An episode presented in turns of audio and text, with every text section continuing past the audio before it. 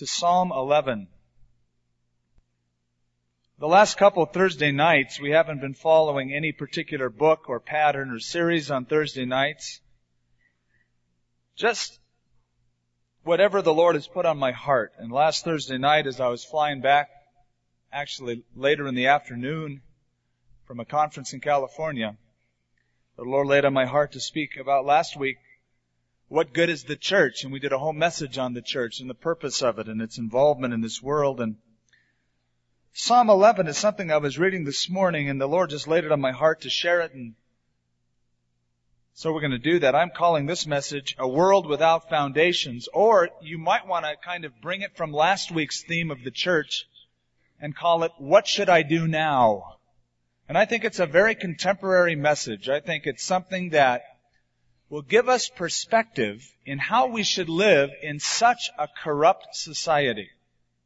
I think if anybody has had blinders on their eyes and think that we live in sort of a utopia or a nice place, I think most of you are beyond that now and you see that we live in a very depraved and crooked world and the question would be now what? Hopefully Psalm 11 will give us some answers.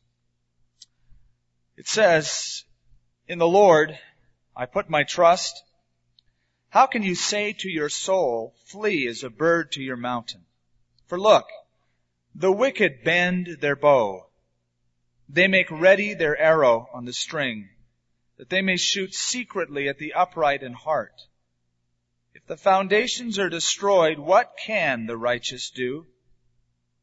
The Lord is in his holy temple. The Lord's throne is in heaven. His eyes behold, his eyelids test the sons of men. The Lord tests the righteous, but the wicked and the one who loves violence, his soul hates. Upon the wicked he will rain coals, fire and brimstone, and a burning wind. This shall be the portion of their cup, for the Lord is righteous. He loves righteousness his countenance beholds the upright. Let's just calm our hearts right now before the Lord and pray that our hearts would be receptive to the insights His Spirit would wish to bring us. Father, we come before you as soft clay, that you might mold our thinking and our actions by your Holy Spirit. We ask that your Holy Spirit would come and preside and become the teacher making real the application of this portion of your word to our lives. Lord, the conditions that David lived in, the conditions that we live in are so parallel. They're very similar in a national sense. And I pray that it would be the same in an individual sense, that our heart would cry out the same as David's did, and we would come to that resting place as David did. In Jesus' name, amen. If your roof at home leaked, it wouldn't be that much of a problem to get a roofer over there, examine where the rain is coming in, patch it up, and it could be good as new. If you had an appliance in the kitchen that blew out some of the electrical plugs, so that they were inoperative. Again, not a major deal. You can always get an electrician in, pull a few wires, make a few changes, and fix it. Even if a whole side of the house were to fall outward and you'd lose one entire side of your home, as horrible as that would be, as vulnerable as you would be, that still could be repaired. But if the very slab, the foundation stone upon which that house rests, had irreversible damage. And somehow, because of the ground, had sunk or broken and you were losing it. If the foundations of that home were destroyed, in many cases, you'd be lost. You'd have to just rip the whole house out and start from the beginning. Fortunately, that doesn't happen too often to homes. Sometimes it does, but it's not that frequent. But it does more frequently happen to individuals in their lives and with nations and their history.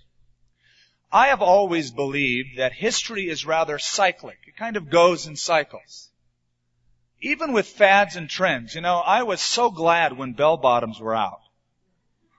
I thought, ah, these things are the ugliest things in the world. And the styles of the 60s when they faded, and, and I'm glad the styles of the 70s left.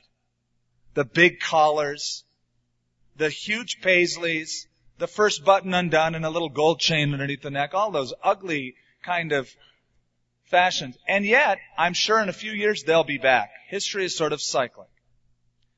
I had a history professor who said that often quoted axiom, those who fail to learn from history are doomed to relive it. You've heard it too.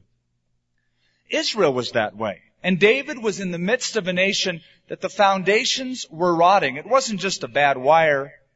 It wasn't just the side of the house falling. The foundations were eroded. I'd like you, I know that we read Psalm 11, we're going to comment on it, but would you turn back to the book of Judges for just a moment? The second chapter of the book of Judges. In a few verses of chapter 2 of Judges, the entire history of Israel is sort of painted for us within a few verses. And you could call this the sin cycle. I said that history is cyclic. Israel's history also ran in cycles, where they were doing good, bad, they cried out, they were doing good again. Or you could look at it this way. They began in covenant with God. They were walking with God. They sinned against God. As they sinned against God, they fell into oppression. In oppression, they cried out in repentance. Then God delivered them. And they were walking with God in covenant again. And the cycle repeats itself. Seems generation after generation. Look at chapter 2, verse 10. When all that generation had been gathered to their fathers, another generation arose after them who did not know the Lord nor the work which he had done for Israel. Then the children of Israel did evil in the sight of the Lord and served the Baals. And they forsook the Lord God of their fathers who had brought them out of the land of Egypt and they followed other gods from among the gods of the people who were all around them. And they bowed down to them and they provoked the Lord to anger. Those are the first two sections of that cycle. Covenant, sin. They weren't happy walking with God. They wanted something more. Verse 13, they forsook the Lord and served Baal and the Ashtoreths. And the anger of the Lord was hot against Israel, so he delivered them into the hands of the plunderers who despoiled them. And he sold them into the hands of their enemies all around so that they could no longer stand before their enemies. There's the third phase of the cycle, oppression. Covenant, sin, oppression. Wherever they went out, the hand of the Lord was against them for calamity, as the Lord had said. And the Lord had sworn to them, and they were greatly distressed. In that distress, they often cried out, Oh God, please, enough is enough. Deliver us. And then the next phase occurs. Then the Lord, verse 16, raised up judges who delivered them out of the hand of those who plundered them. Yet. Oh, what a horrible word to have after that. It'd be good if it just said period and they lived happily ever after. Of course, it doesn't always happen that way, does it? Yet they would not listen to their judges, but played the harlot with other gods and bowed down to them. They turned quickly away in which, from the way in which their fathers walked, obeying the commandments of the Lord. They did not do so. And when the Lord raised up judges for them, the Lord was with the judge and delivered them out of the hand of their enemies all the days of the judge. For the Lord was moved to pity by their groaning because of those who oppressed them and harassed them. And it came to pass, when the judge was dead, that they reverted and behaved more corruptly than their fathers by following other gods to serve them and bow down to them. They did not cease from their own doings, nor from their stubborn way. People talk of the dark ages we know that as a period of actual history when men acted very narrow-mindedly, very, very superstitiously, very corruptly. And then we separate somehow the Dark Ages from the Age of Enlightenment. But as I read history, every age of man has been dark. Some darker than others, but always dark. What we have called enlightenment didn't last all that long, and even as we become more sophisticated, more technologically aware and astute and progressive, we are still finding out how capable we are of the worst atrocities. Nazi Germany. Six million Jews slaughtered in recent history. Ethnic cleansing in Bosnia, still going on even as we have this Bible study right now. 500,000 people slaughtered in Rwanda just this last month. Oh, but we're sophisticated, we're progressive. Yeah, we're just getting better at killing and hating one another. We haven't progressed all that much. You see, a pig is still a pig. Even if you dress it up in Ralph Lauren clothes and put nice cologne on it. It's still a pig. The nature hasn't changed. Now it's a good looking pig. It's a fashionable pig. And that pig knows how to dress and wow, what a great looking pig. But it's a pig. The problem with the human race is not what we wear or where we live or how we get educated or who our parents are. It's the heart of man. Listen carefully once again to the words that God spoke through Jeremiah. The, the heart is deceitful above all things, desperately wicked. Who can know it? God answers that. I, the Lord, search the heart. I test the minds and I give to every man according to his ways, according to the fruit of his doings. Now David knew that. David knows that man is corrupt and that God rewards men and nations according to their deeds. And that's what bothers David in this song. Because he knows that God is just. He knows that God makes a difference between righteousness and unrighteousness, and God makes a difference and he acts to judge. And David is living in the midst of a corrupt, corrupt society. Now in Psalm 11, I have, for outline purposes, divided it up into two chunks. David's problem, number one, and number two, David's perception. David's problem is stated in verses one through three. David's perception, as he thinks through the problem and the solution, is found in the second half. In the Lord I put my trust. How can you say to my soul, flee as a bird to your mountain? For look, the wicked bend their bow. They make ready their arrow on the string that they may shoot secretly at the upright in heart. If the foundations are destroyed, what can the righteous do? David wrote this at a very interesting, if not desperate time in his life. You know, you could divide David's life up into three sections if you wanted to memorize it. The country, the court, and the cave. That was his early life. The early life, the country, the court, and the cave. He was grazed in the country. He raised sheep. He watched Jesse's flocks. From the country, he went to the court of King Saul, where he became the personal stereo system for a very, uh, shall we say, dysfunctional, that's sort of the modern term, a nutso king. And then he fled for many years into the caves of the wilderness.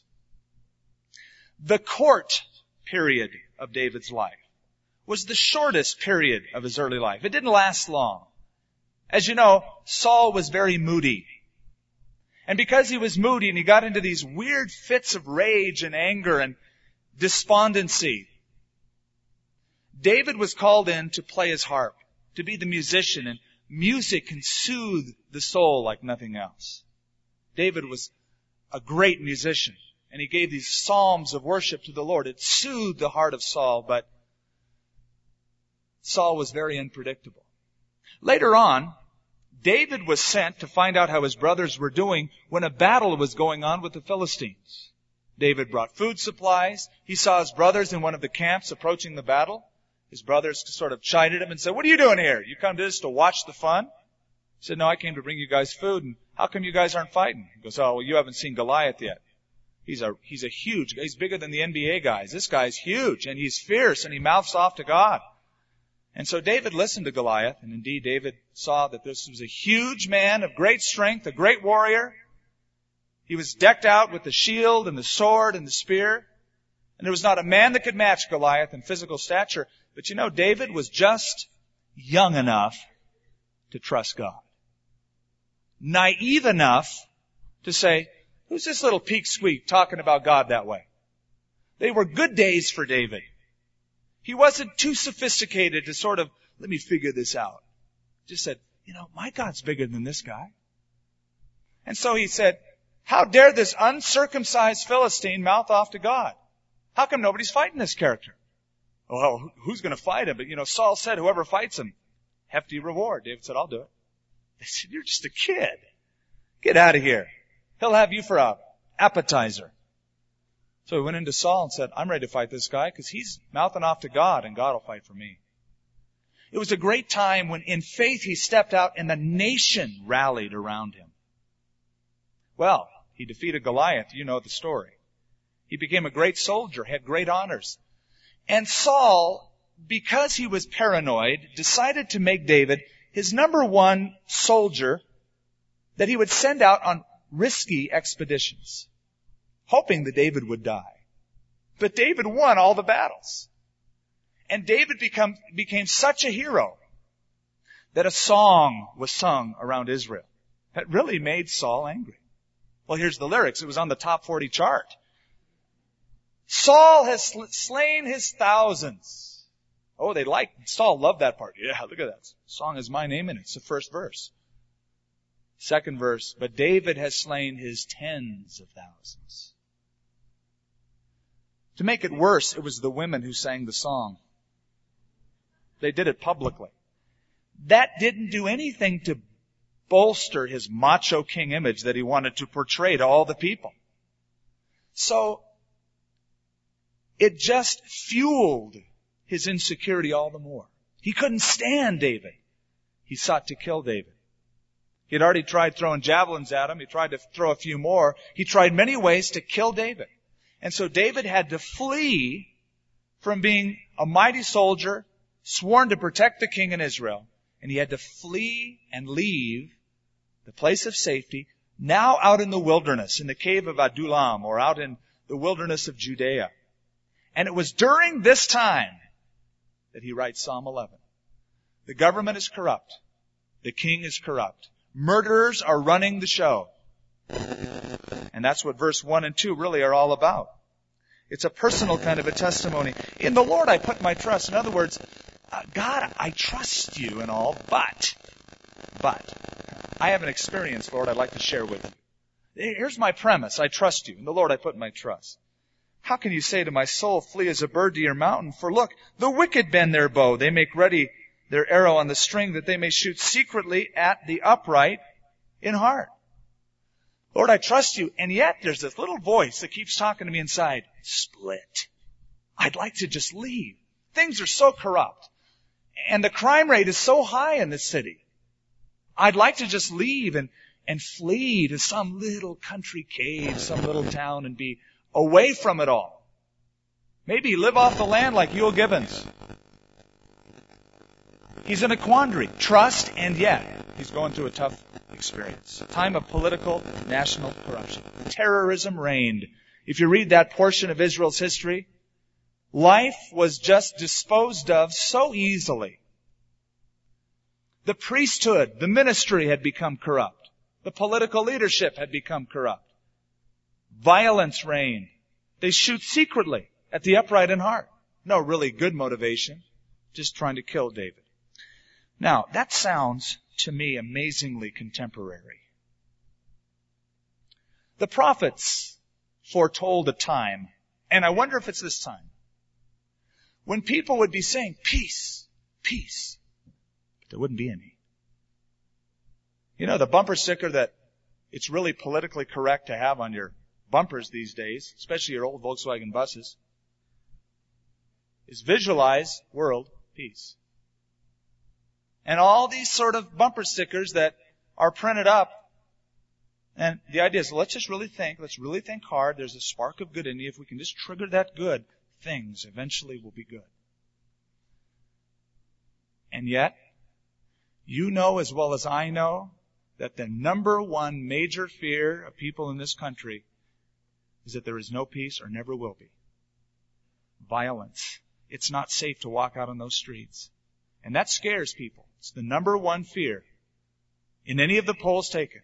It's the fear of the future, especially when it comes to violence. We have a serious crime problem. And here's the odd thing. We incarcerate, we put into prison a higher percentage of people in our society than any other nation in the world. And yet our crime is like off the charts in comparison. In fact, the increase in violent crime since the 1960s, I'd say guess, but probably none of you'd come close. 560% increase from 1960. And what's odd, the researchers are saying, is that this kind of violent crime has seemingly no motive many times. There's no reason to rebel. There's senseless killing. There's just the deep-seated anger in the lives of kids and grown-ups who were kids who never had love, but they just are enraged and they want to kill. In the District of Columbia, a 10-year-old boy was swinging a 2-year-old around and around till the 2-year-old's head was bashed in and that baby was killed. And the 10-year-old was interviewed, why did you do that? And he said, I was just having fun. Absolutely senseless stuff like this. That's not an isolated case. There are many more like it. And I would dare say it is so frequent that we're becoming desensitized to it because CNN is on every half hour on the half hour. And it keeps replaying the same stories. And pretty soon the only thing we think is, this is bad, but boy, I hope it didn't come in my neighborhood. That's about all the sensitivity that we can eke out of us sometimes because it's just so ridiculously high. People are stricken with fear.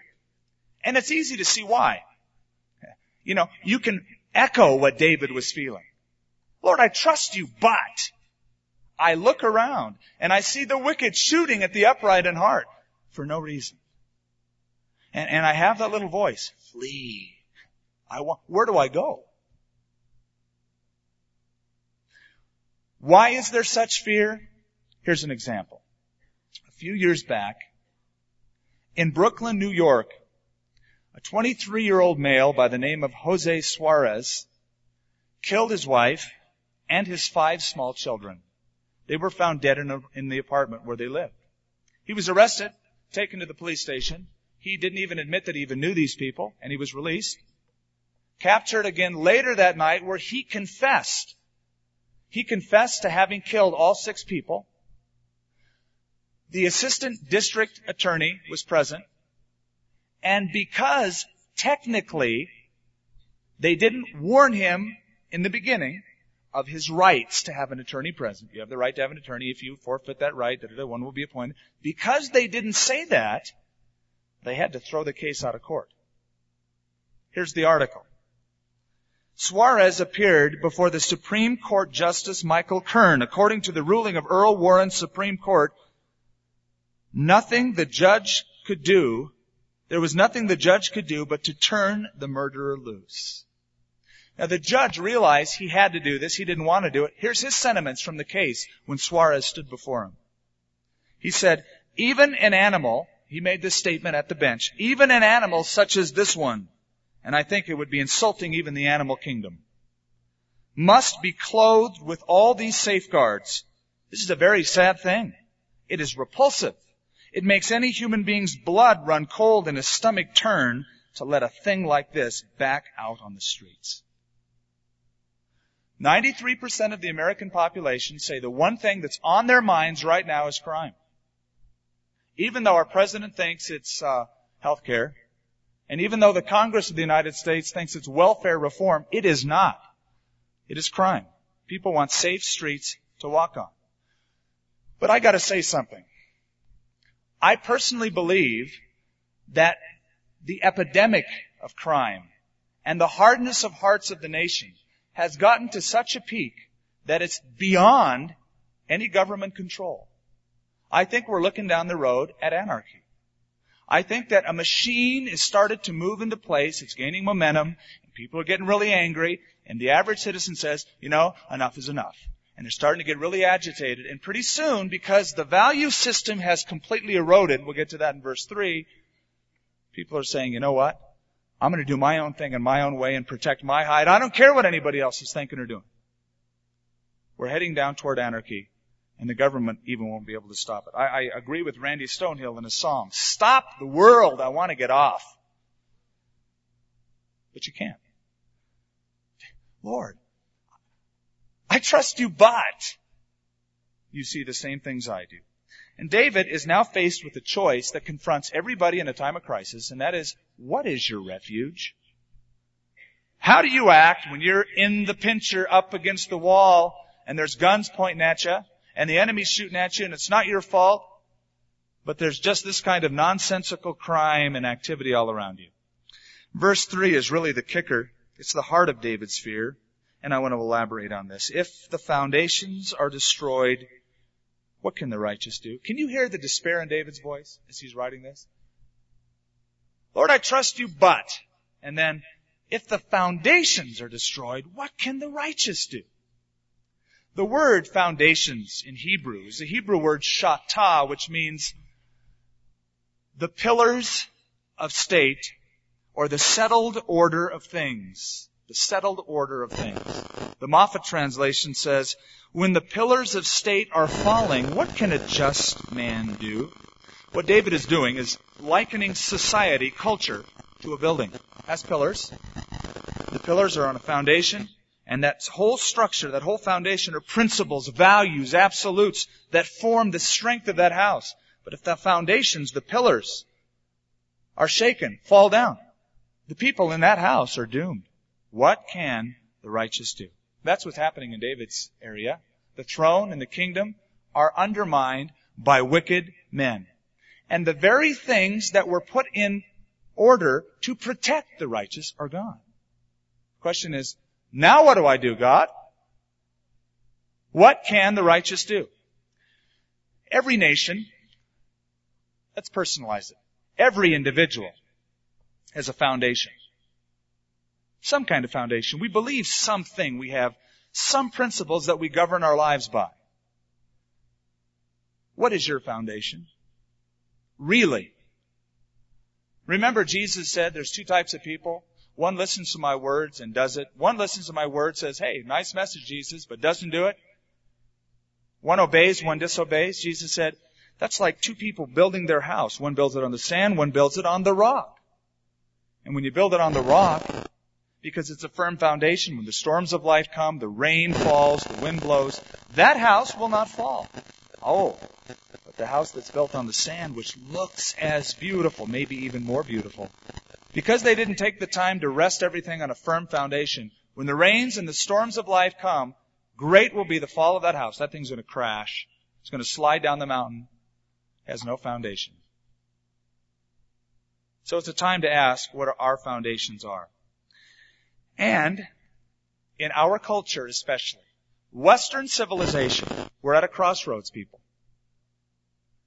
The foundations of Western society, we say are eroding. I would say past tense have eroded for the most part. Oh, I know that there's what Nixon called the silent majority of people, but I wonder where many of them are. It's been said we live in a post-Christian era. I tend to agree with that. I tend to agree with that. The foundations are destroyed. When a person gets drunk, perhaps you've noticed or you remember. Things are hard to distinguish. Lines become fuzzy. Things aren't as accurate. Tell the guy to walk a straight line, he thinks he's doing it. He's way out here and the lines in the road become hazy and fuzzy, tough to follow. America has become drunk because we're so obsessed with the idea of civil rights, personal civil rights, that we've forgotten the good of everybody collectively together. It's my right. What's the right of the criminal? Well, let's just get everybody's little rights lined up, right to choose. We're so drunk with the obsession of our own civil rights, the lines are hazy. I don't know if that's right or wrong or good or bad. And we're often in the same position as Israel. Isaiah said, Woe to those who call evil good and good evil, who put darkness for light and light for darkness. Just listen to some of the kids talk today. They want to say something's really good. They'll say, that's bad. Now I'm not saying that, you know, woe to you kids, you just said that, but it's reflective of the way we think. We just take our words and just reverse them. Proverbs 17 verse 15, acquitting the guilty and condemning the innocent, the Lord detests them both. We are seeing such a reversal of morality. What is right and what is wrong. What is good and what is bad. It's gotten to such a perverse level, even to be sanctioned at the level of the highest office of government. People say, what's left? What's left? Where's the morals? What's good? What's bad? I'll tell you who the enemy is that I see on television, according to the press. It's these narrow-minded Christians. I hear that message getting across on almost every single network. Those bad Christian people calling good evil and evil good. Poll recently found out that 67% of the American population said there's no such thing as truth. 67% said there's no such thing as truth, absolute truth. Sounds a lot like Pilate when Jesus stood before him. He said, what is truth? That's the cynical approach of modern America. You say, well, that's just the world. Oh, but listen, the poll went on to show when they polled evangelical Christians who attend church regularly once a week, say they have a personal relationship with Jesus, go to prayer meetings, read the Bible, 52% of evangelical Christians said there's no such thing as the truth. Absolute truth. You know, hello? McFly?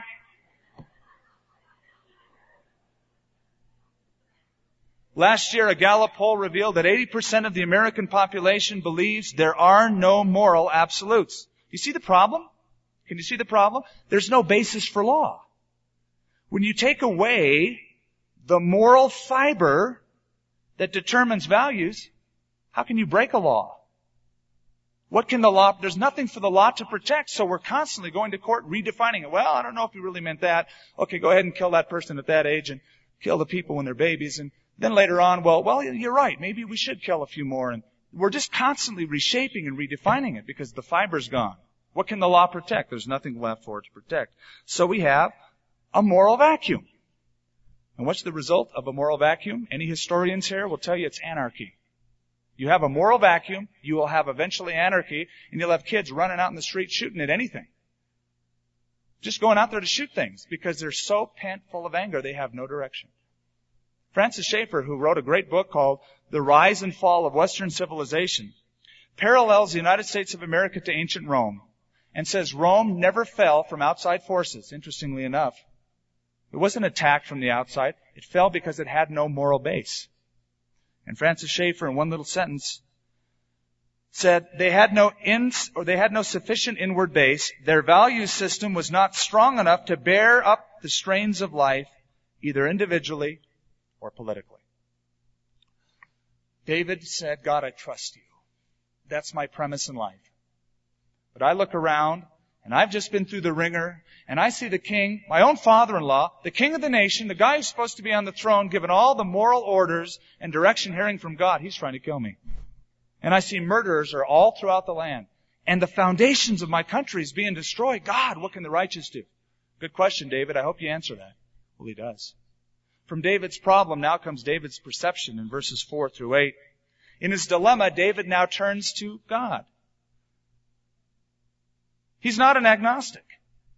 He's not an atheist. He didn't go, okay, let's go here. I'll figure this thing out here. I mean, who can I, uh, who can I call? Who can I elect? What book should I read? He didn't say, I'm the captain of my own ship, the master of my own fate. That's insanity.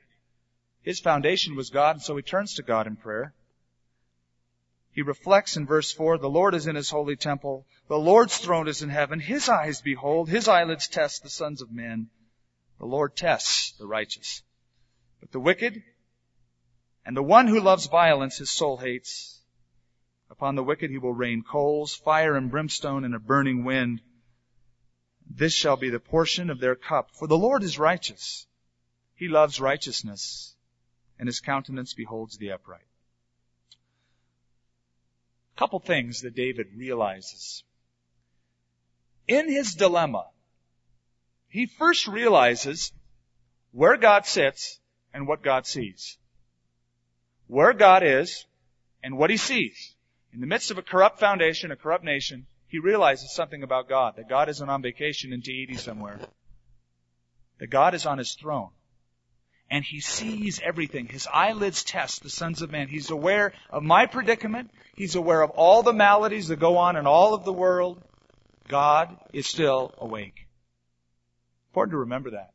Remember when the children of Israel were in Egypt? We covered that some months ago on Sunday night. And they cried out to God in their bondage. And Moses is standing before God. It's a touching picture. He's watching this bush burning with fire, though not consumed. And God says, Moses, I've called you.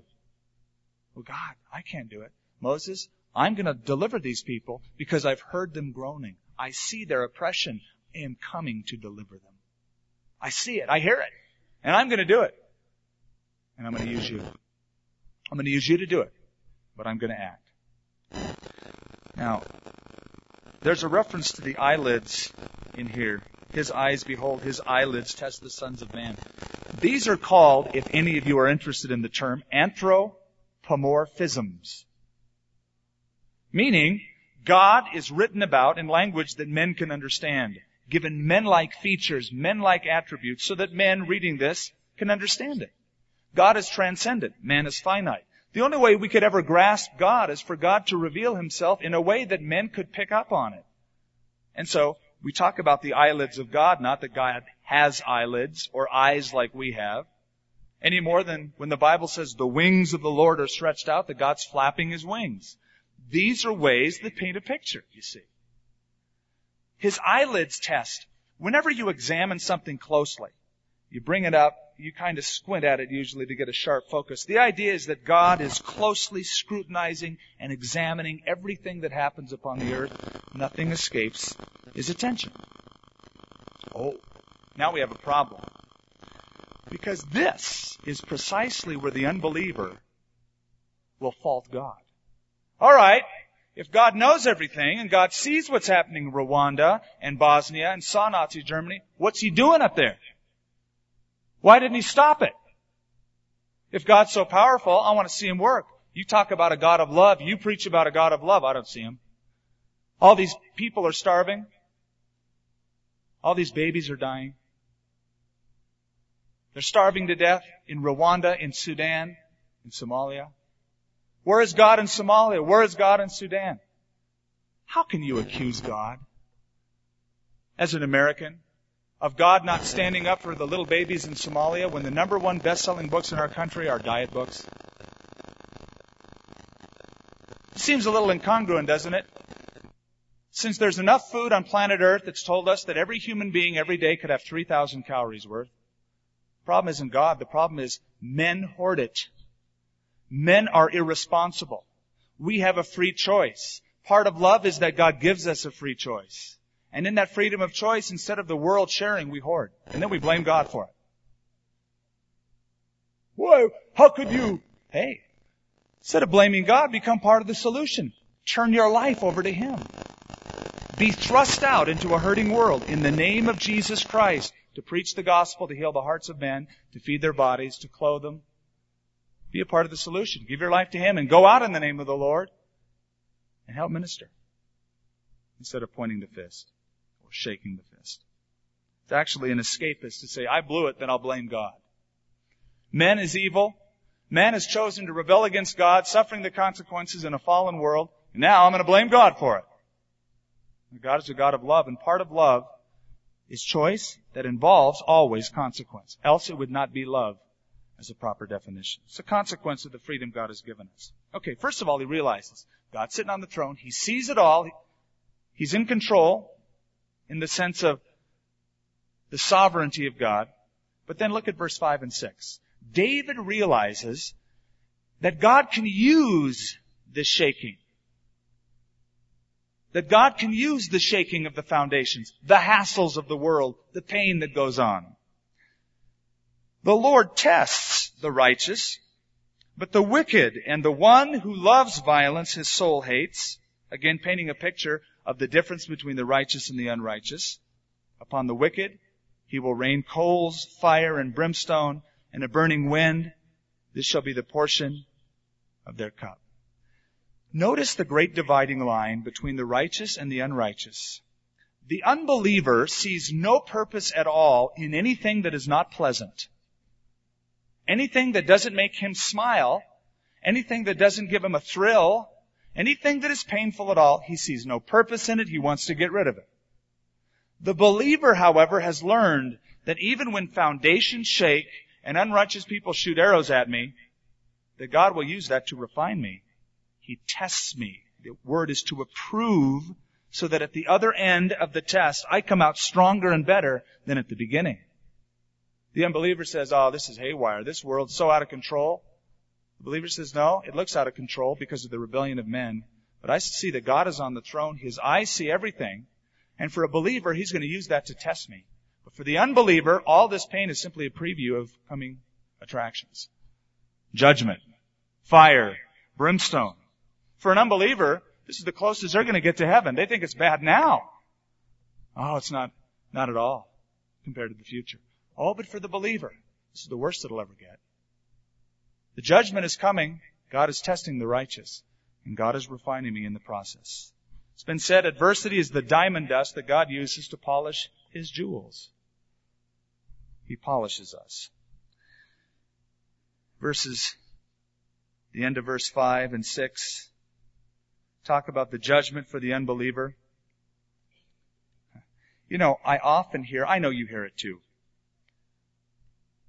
The smart aleck unbeliever. The non-Christian. Who acts like, I don't need a crutch. And when you talk about eternity, they often say, oh hey, I'm looking forward to hell. All the parties go on there. All my friends are going to be there and I'm going to be with them. Interesting that Jesus spoke more about hell than any other person in the Bible. He never mentioned partying. Never talked about keggers. Great times, laughing times, but always things like wailing, gnashing of teeth, great destruction, great mourning. And he never talked about it in any other way than sadness of heart for those who would be going there. You say, yeah, but I don't believe that. I don't believe in hell. I don't believe that you could have a God who loves people and at the same time a hell. Well, look at it this way. You, did you read the paper today? Or this week? Did you read about criminals and people who were shot and people who senselessly committed crimes and atrocities in Rwanda? Do you ever read those things and just your blood curls? Curdles, I should say, not curls. Your toenails curl, but your blood curdles. You get angry? You hear what Adolf Hitler did, you think, what a madman. You hear what guys in Somalia are doing, the warlords, you think, there's gotta be judgment. Well, think how God feels millions of times more since He sees it all. He didn't read one newspaper. He knows what's going on worldwide in every day of history. Now, for God to be loving, I think you will agree, God has to be just. Or He's not loving. So can you picture God, as some do, sort of sitting with a big white beard and sort of this benevolent grandpa and, oh, it's judgment day. Oh, Adolf! Hitler! Hey, I know you killed a few people at Auschwitz, but you know what? You were just dysfunctional. It's okay. I understand. Everybody has environmental problems. Come on in. You'd say, that's not loving, that's amoral. For there to be love, God must judge. The question is, how can a God of love allow a hell to exist? How can he not? God sees it all. God must, to be loving, also be just. David recognizes that. We'll close with verse 7 because that's where David closes. He rests on this foundation and notice it. For the Lord is righteous, categorical statement. He begins by saying, I trust you, but here's his ending. The Lord is righteous. He loves righteousness. His countenance beholds the upright. Now David is resting on a firm foundation. He realizes that it's bad now. He's the recipient of nonsensical violence from the throne, from the king. The foundations are destroyed. The political environment has gone to pot. But he realizes that God sees all. God is at work. God is sifting. God is refining him. God will eventually judge the world for their sins, so he doesn't have to worry about it because God is righteous. And he rests on the firm foundation. Lord, you're righteous and you love righteousness. What is our attitude to be when we see the foundation shake? Do we shake back? Go, all right, this is an atrocity. Or do we run and hide? Or do we say, let's storm the White House by force? Let's throw the guy out.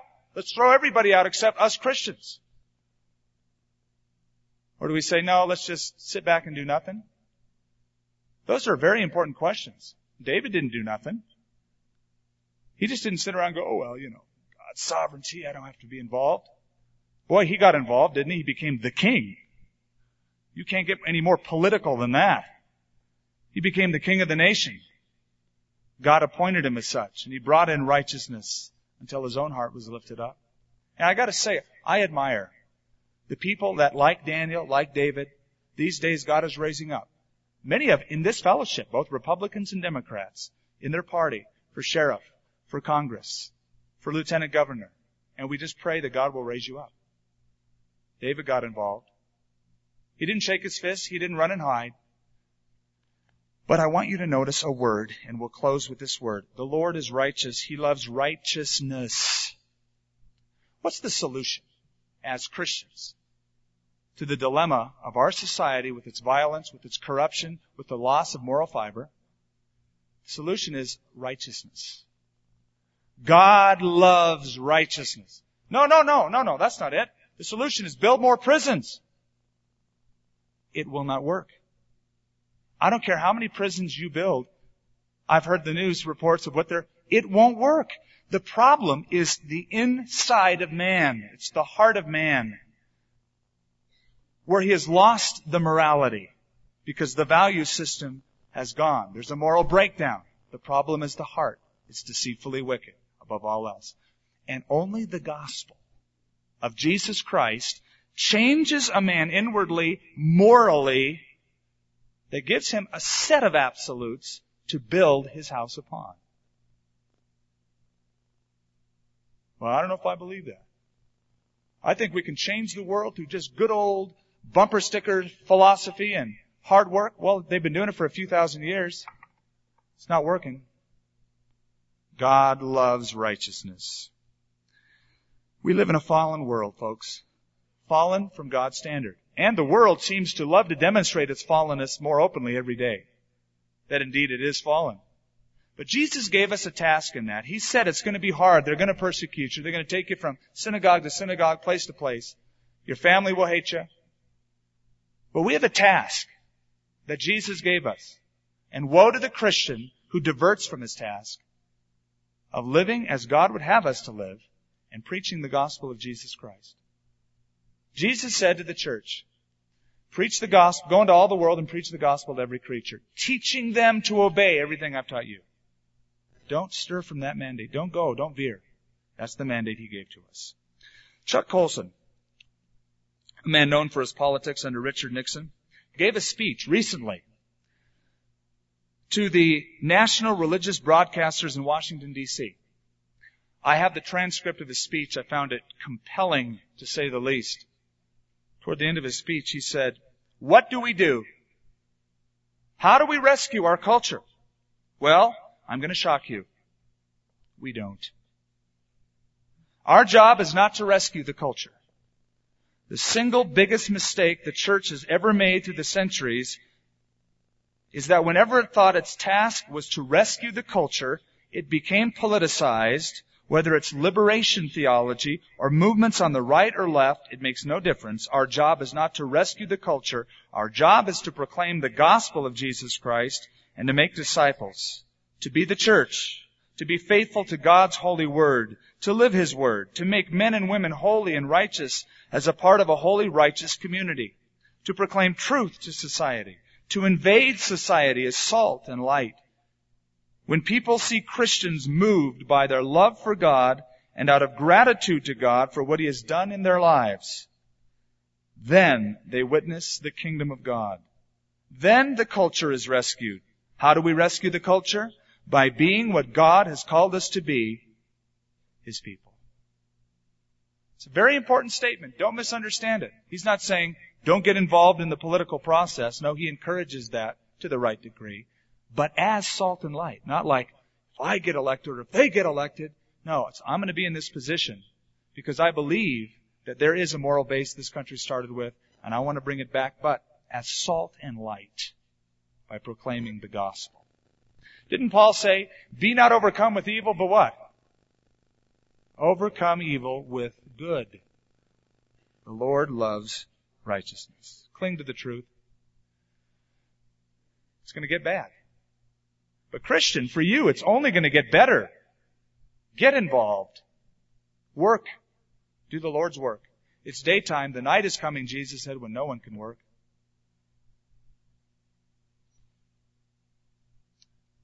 There was a uh, story that came out of Australia. Two men graduated from high school. Good friends. Went in different directions in life. One became a judge in the magistrate court of Australia. The other became a banker. The banker became corrupt. He embezzled a large sum of money, was taken to court. It was publicized as a big deal because the banker who embezzled the money was to stand before his friend of a lifetime who was the judge. The press speculated that the judge will probably let the guy get off easily. They'll be soft on him because they're good old friends. The day arrived, the banker stood before the magistrate in court, and the judge leveled the highest, harshest possible sentence he could on his friend. And there was a gasp that went up. In all the courtroom, they didn't expect this. Then the judge stood up, took off his robe, walked around, put his arm around his friend, said, I just gave you the harshest fine that is permissible by law. But I want you to know something. I sold one of my homes. Taken money out of my savings account and I paid your bill. He was both loving and just. He was just by giving him the sentence. He was loving by paying it. He couldn't overlook the crime, but he couldn't overlook his friend. God doesn't overlook the sin of this world. He'll judge. He's just. But God doesn't want to overlook you. He loves you. He wants to rescue you in your heart. Sin is the problem. We talk about the wickedness of the world. It's sin that's the problem. It's the heart of man. And Jesus forgives a person of their sin, changes them, and then says, all right, shoves them out. Go into all the world. Preach the gospel to every living creature. Teach them to observe whatever I've commanded you. And that Christian starts changing other people. And their world starts changing. Their neighborhood starts changing. Their family starts changing. It's won by love. Don't be overcome with evil. Don't shake your fist at the darkness. Don't curse the darkness. Turn on the light. Father, we thank you for the time of meditation upon your word. Looking at Psalm 11 today, my heart just burned with some of these kinds of things. The predicament of David, the perspective of David as he saw his world around him, and where you sit in all of this, and what's coming in the future for all of this. Lord, we thank you for the freedom of choice you've given to us as human beings, but yet we see the frightening consequences as that is meted out to its full extent. Lord, we read about it all the time. We're inundated with it constantly. The crime rate is so high, it's just absolutely inconceivable. And yet, Lord, I pray that we wouldn't just sit around, but we would become involved. But that our involvement would not only be something of the superficial nature, but it would reach deep within our hearts, that we would be motivated to be salt and light, to live righteousness, to win others to the gospel. Father, we say a special prayer right now for some of those in our flock. We think of Dolores, Lord, running for Congress, and Greg as Lieutenant Governor running for it. Some of the others, uh, I think Richard Baca for sheriff. Some Democrats, some Republican. But Lord, how you put it within their hearts as they see eroding foundations to become a part of the process to be salt and light, to get involved, because they know that the only hope is the gospel. Give them your strength, O Lord. Raise them up. And raise us up, Lord. I pray that we would see the tremendous potential in such darkness to shine brightly. And finally, Lord, we ask for the souls of those who have come tonight, who are part of that evil, dark system. And their heart is crying out for something fresh. Their heart, Lord, is, they're weeping inside because they haven't experienced love and forgiveness and feeling a part of a family. And tonight, Lord, is a time where you're drawing them in and they're seeing, you're right, the solution is only Jesus. Whether it's a message from the puppets or a message from a preacher, it's still all out of your word. Jesus is the solution. I pray that you bring that to hearts right now. And if you're here tonight, you'd like to surrender your life to Jesus Christ and experience a load of guilt removed, a fresh start, peace that you've never experienced or thought possible to experience, and then the excitement of being used by God in the midst of a society that's eroding. Tonight's the night to give your life to Jesus Christ. Would you like to do that? Would you like to turn from your sins and turn to Him? If so, then would you raise your hand right now? Say, Skip, here's my hand. Um, would you pray for me? I want to give my life to Jesus Christ tonight. Raise your hand up in the air so that I can see your hand and pray for you before we close. God bless you guys over here to the left. Thank you. Anyone else?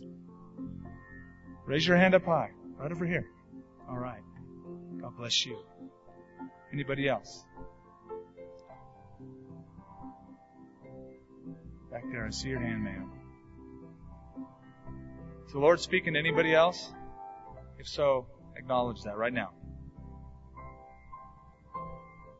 God bless you. Father, we want to thank you for the way your Spirit moves within hearts of people, that silent revolution of the heart. We know, Lord, that that's going to bring a great revolution in their life. And you're going to use them to touch their families and their neighborhoods. Maybe they can't conceive of that yet, but that's on the horizon for them. Wherever you are sitting, those who have raised their hands, I want you to ask the Lord into your heart. I want you to talk to Him right now. Say these words right now after me, whether out loud or in your heart. Lord Jesus, I know that I'm a sinner. And right now I repent of my sins. I change. I turn from what I know is wrong. I turn from following my own ways, my own desires. I commit my life to you, Lord Jesus. I'm going to follow you, Lord, the rest of my life. Take me right now. I'm yours. Show me how to please you. Show me how to live in righteousness. I can't do it on my own. Lord, you know I failed. So Lord, pick me up. Forgive me. Dust me off. And set me on your path. In